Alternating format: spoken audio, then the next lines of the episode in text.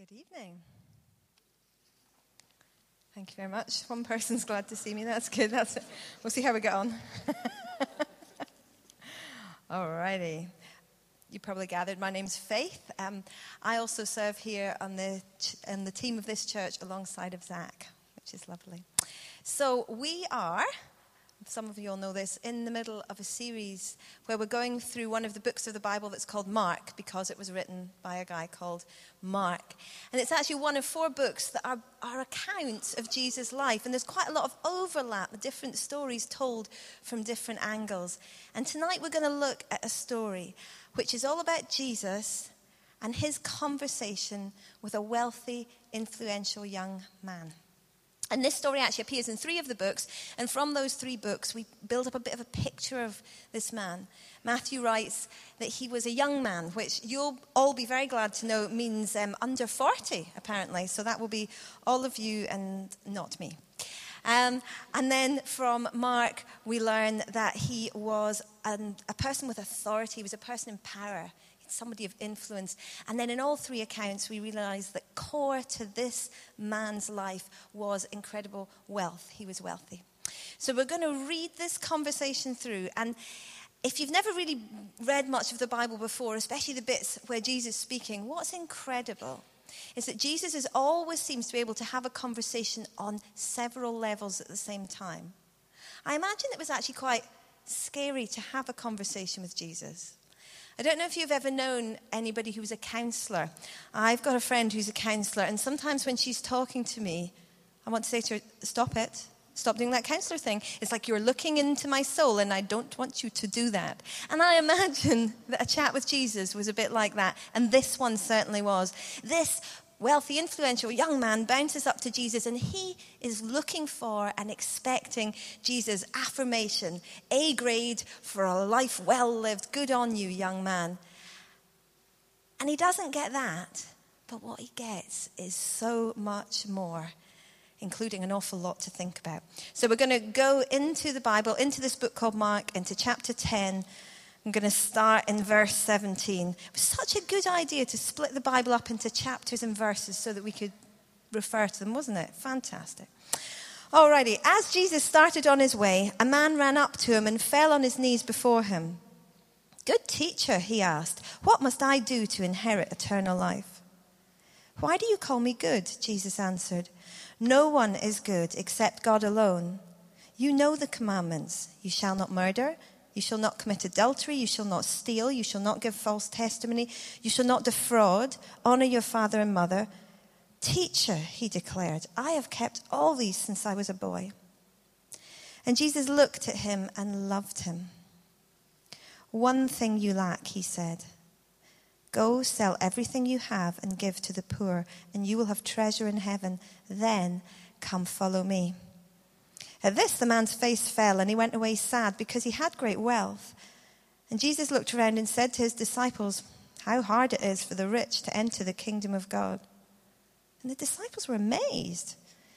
But Jesus said again, Children, how hard it is to enter the kingdom of God. It's easier for a camel to go through the eye of a needle than for someone who's rich to enter the kingdom of God.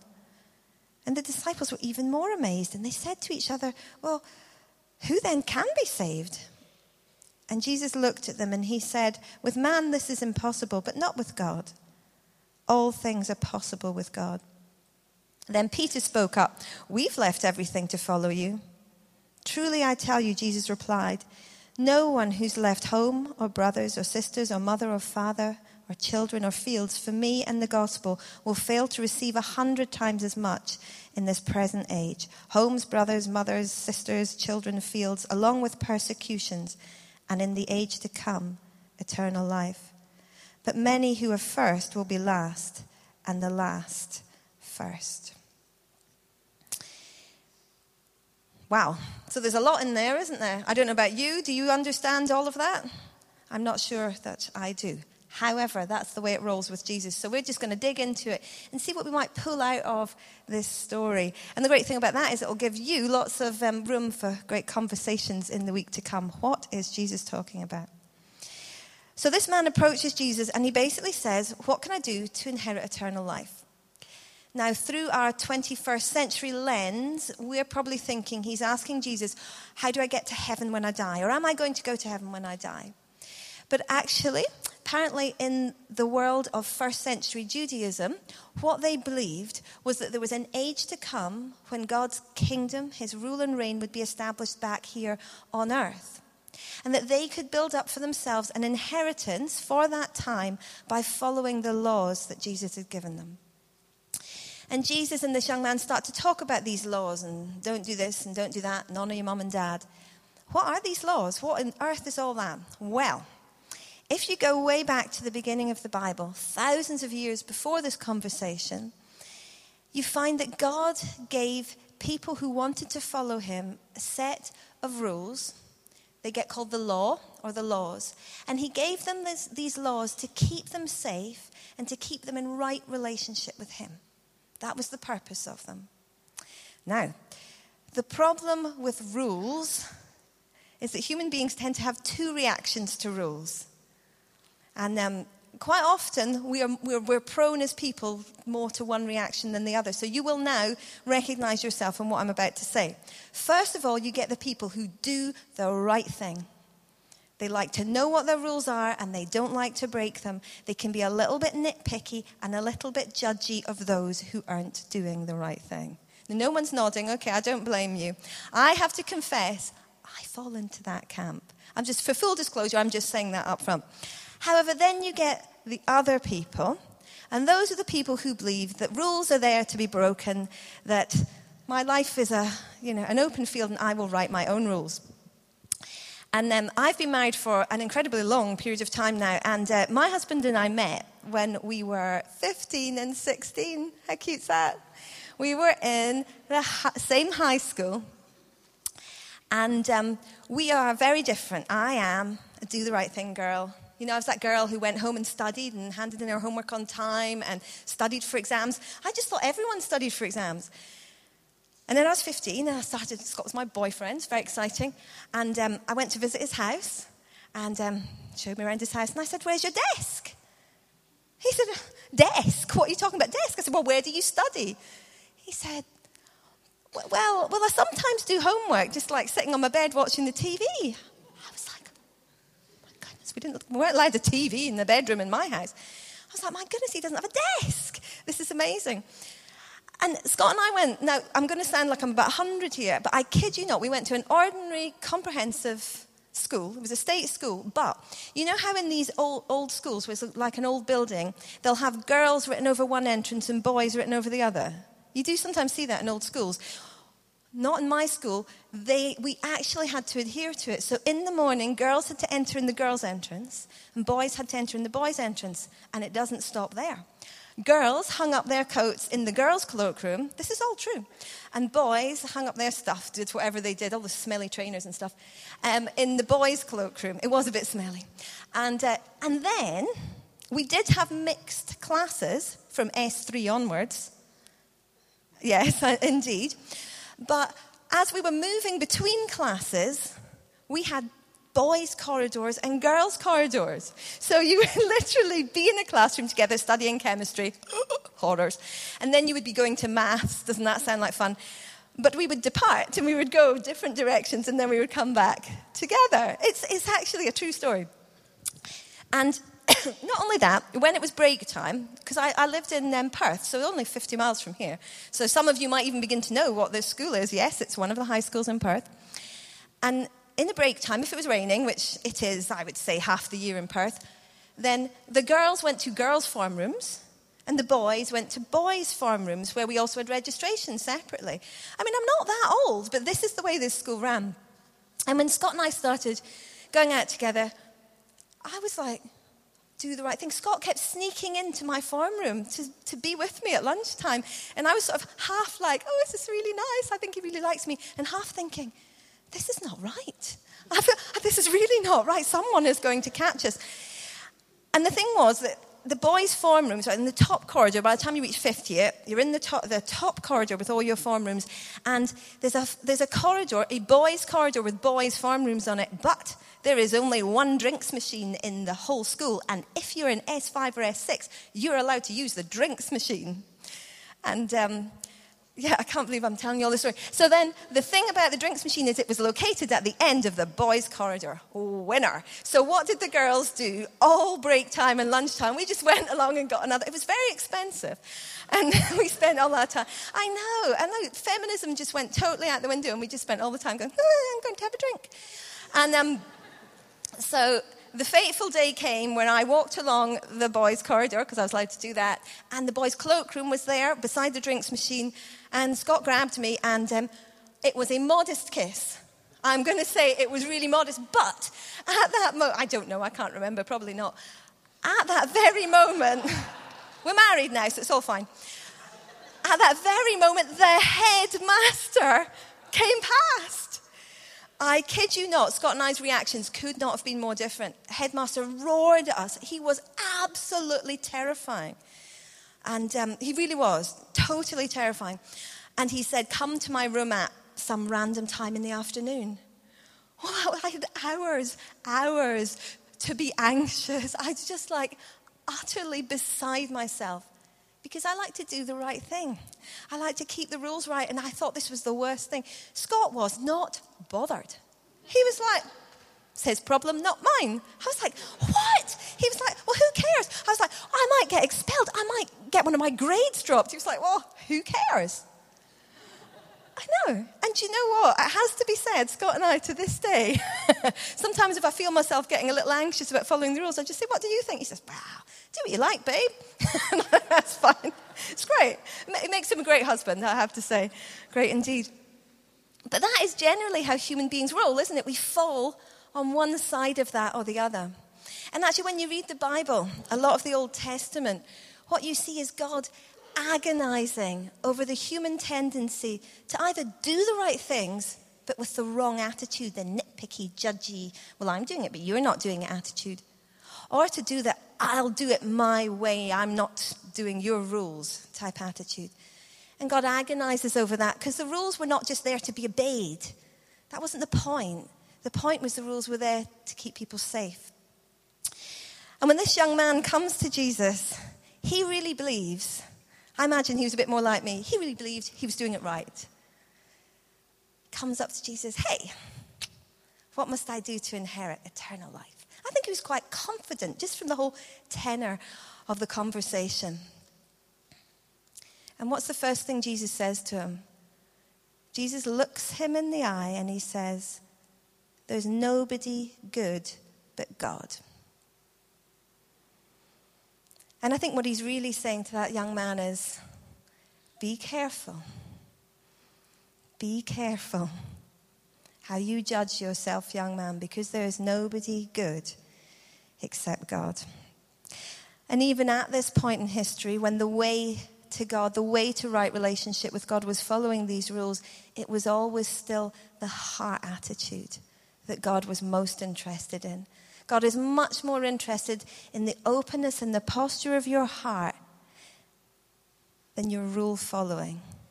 What happens on the inside is more important to Him than what happens on the outside. Because ultimately, it's what happens on the inside that will determine the real fruit of what comes on the outside. But I'm getting more deep and philosophical, so going back into the story. So Jesus and this man are having this, this dialogue about how he's living his life. And this young man's question is not, how do I make better investments to make more money? It's not, what could I do to elevate my status or position even higher? He's asking him, what could I do to inherit eternal life? So this young man's hungry. He wants to do the right thing. And he wants to build something of eternal value. And in verse 21, it says that Jesus looked at him and loved him. And I think those three words, and loved him, are really key to this story. Because you'd think in what Jesus is about to say to him that Jesus was a bit angry with him, that he was brushing him off, that um, you know, all sorts of things. But actually, what Jesus did was Jesus looked at this young man. And he looked beyond his maleness, would have been a patriarchal society, so it would have been most prestigious to be a man. He looked beyond that. He looked beyond his wealth. He looked beyond his position. And he looked into his heart. And he loved him. And when Jesus loves us, he'll tell us it as it is. And sometimes that's quite challenging, and it certainly was for this man. Jesus said to him, There's one thing that you lack. Go sell everything you have and give to the poor, and you'll have treasure in heaven. Then come and follow me. Jesus literally turns the guy's world upside down. How do I know? Because it says it. The guy's just like, just no. His face falls. He wants to build something of eternal value. I think he wants to follow Jesus. And Jesus finally invites him, but the cost is just way too high. It's too hard. What's Jesus saying? Is he saying it's wrong to have wealth? I don't think so. There's plenty of wealthy people in the Bible, plenty of people with status and position. That's not an issue. But for this young man, there's something attached to all of this wealth and status that he's going to need to lay down in order to follow Jesus. What is it? Well, in order to understand it, it probably helped to understand a little bit more about the world view at this point for these people, for the Jewish people. And in the first century, the Jewish view of the world was that people who were wealthy, people who had status, that was a sign of God's favor on their life. So they were godly people, and that was evident in their wealth and status. So, therefore, that's what gave this young man the confidence to come up to Jesus and say to him, I've followed all these rules since I was a child. I think I'm doing good. And he probably was doing good. And then Jesus says to him, Actually, there's just one thing, just one thing. And the one thing is this is your identity, your sense of importance and value is wrapped up in your wealth and your position. So you're going to have to lay them down to come and follow me. It's not the wealth that's the problem. It's not the status that's the problem. It's what this young man has attached to them. And we know he's attached a lot to them because of his reaction. His face falls and he's sad and he grieves because he just can't let go of that. And I think it was probably really hard for him because in his world, he was a very respected figure because of that wealth and status. And to step away from them would have been a huge step of trust. And honestly, those of you in this room tonight who've chosen to follow Jesus, you know it is a huge step of trust. Jesus doesn't ask everyone to give away their money, but he does ask us to lay down the things that we get our identity and our self of our sense of importance in. He asks us to lay them down because he wants our sense of identity to come from him. And that can be very, very challenging. So let's think about that for us.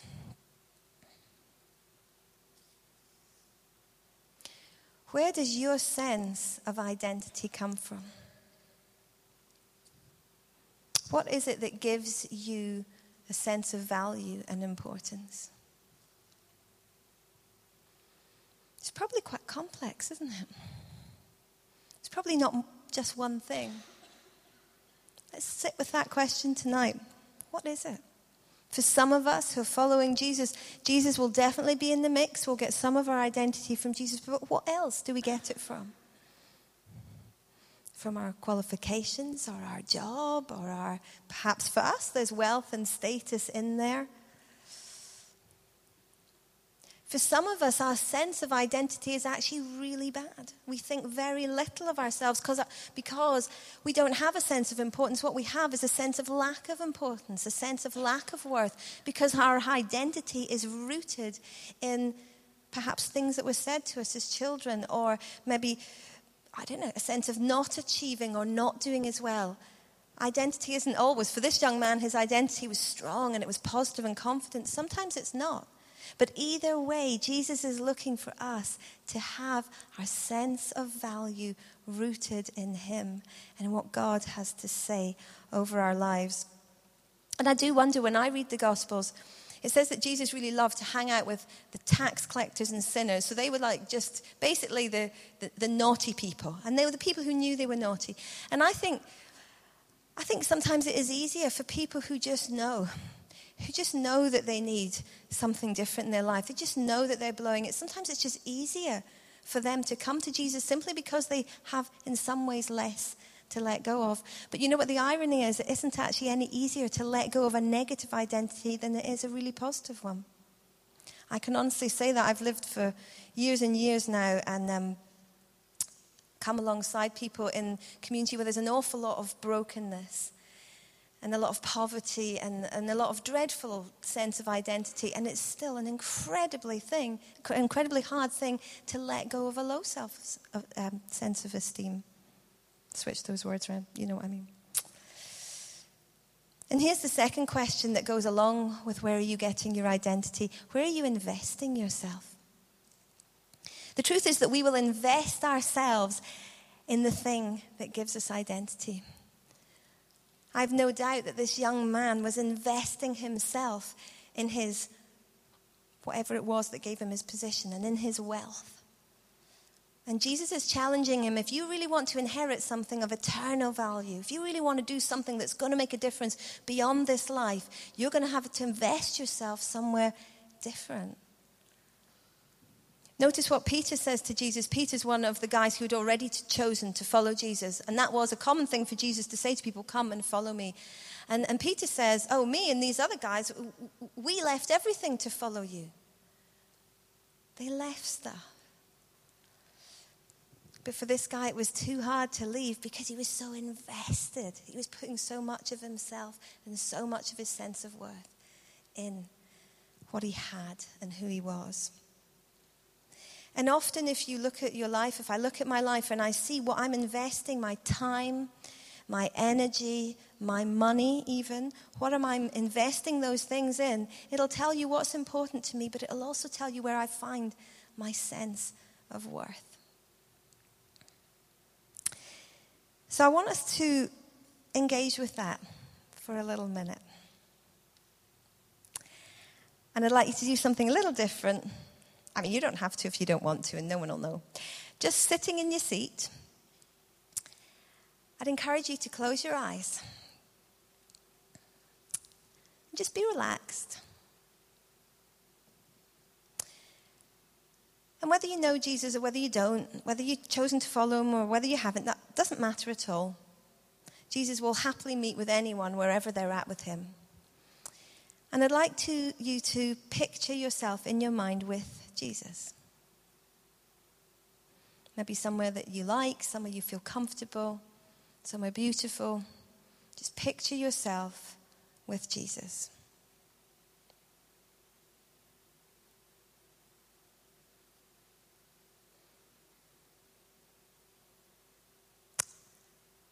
And I don't know if Jesus is looking at you or maybe he's beside you, but in that picture in your mind, Jesus is going to turn to you and look at you. And I want you to turn and look at him. And when Jesus looks on us, he looks past all the masks and all the things that we put up for the world to see, and He sees who we are, and He loves us. No matter who you are and what you've done and how much you think you deserve it, irrelevant. Jesus loves.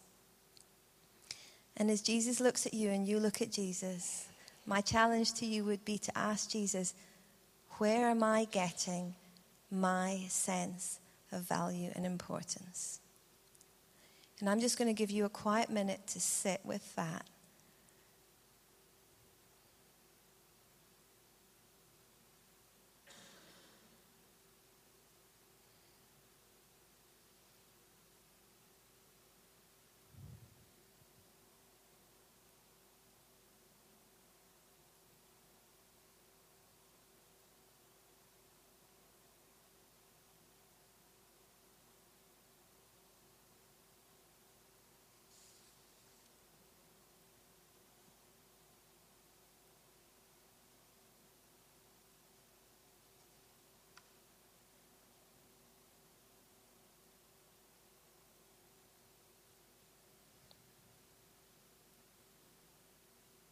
That'll be new to some of you, so I won't make you sit in silence for too long.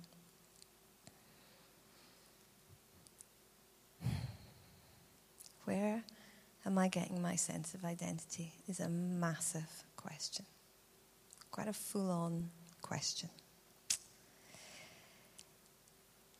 I've got some good news for you.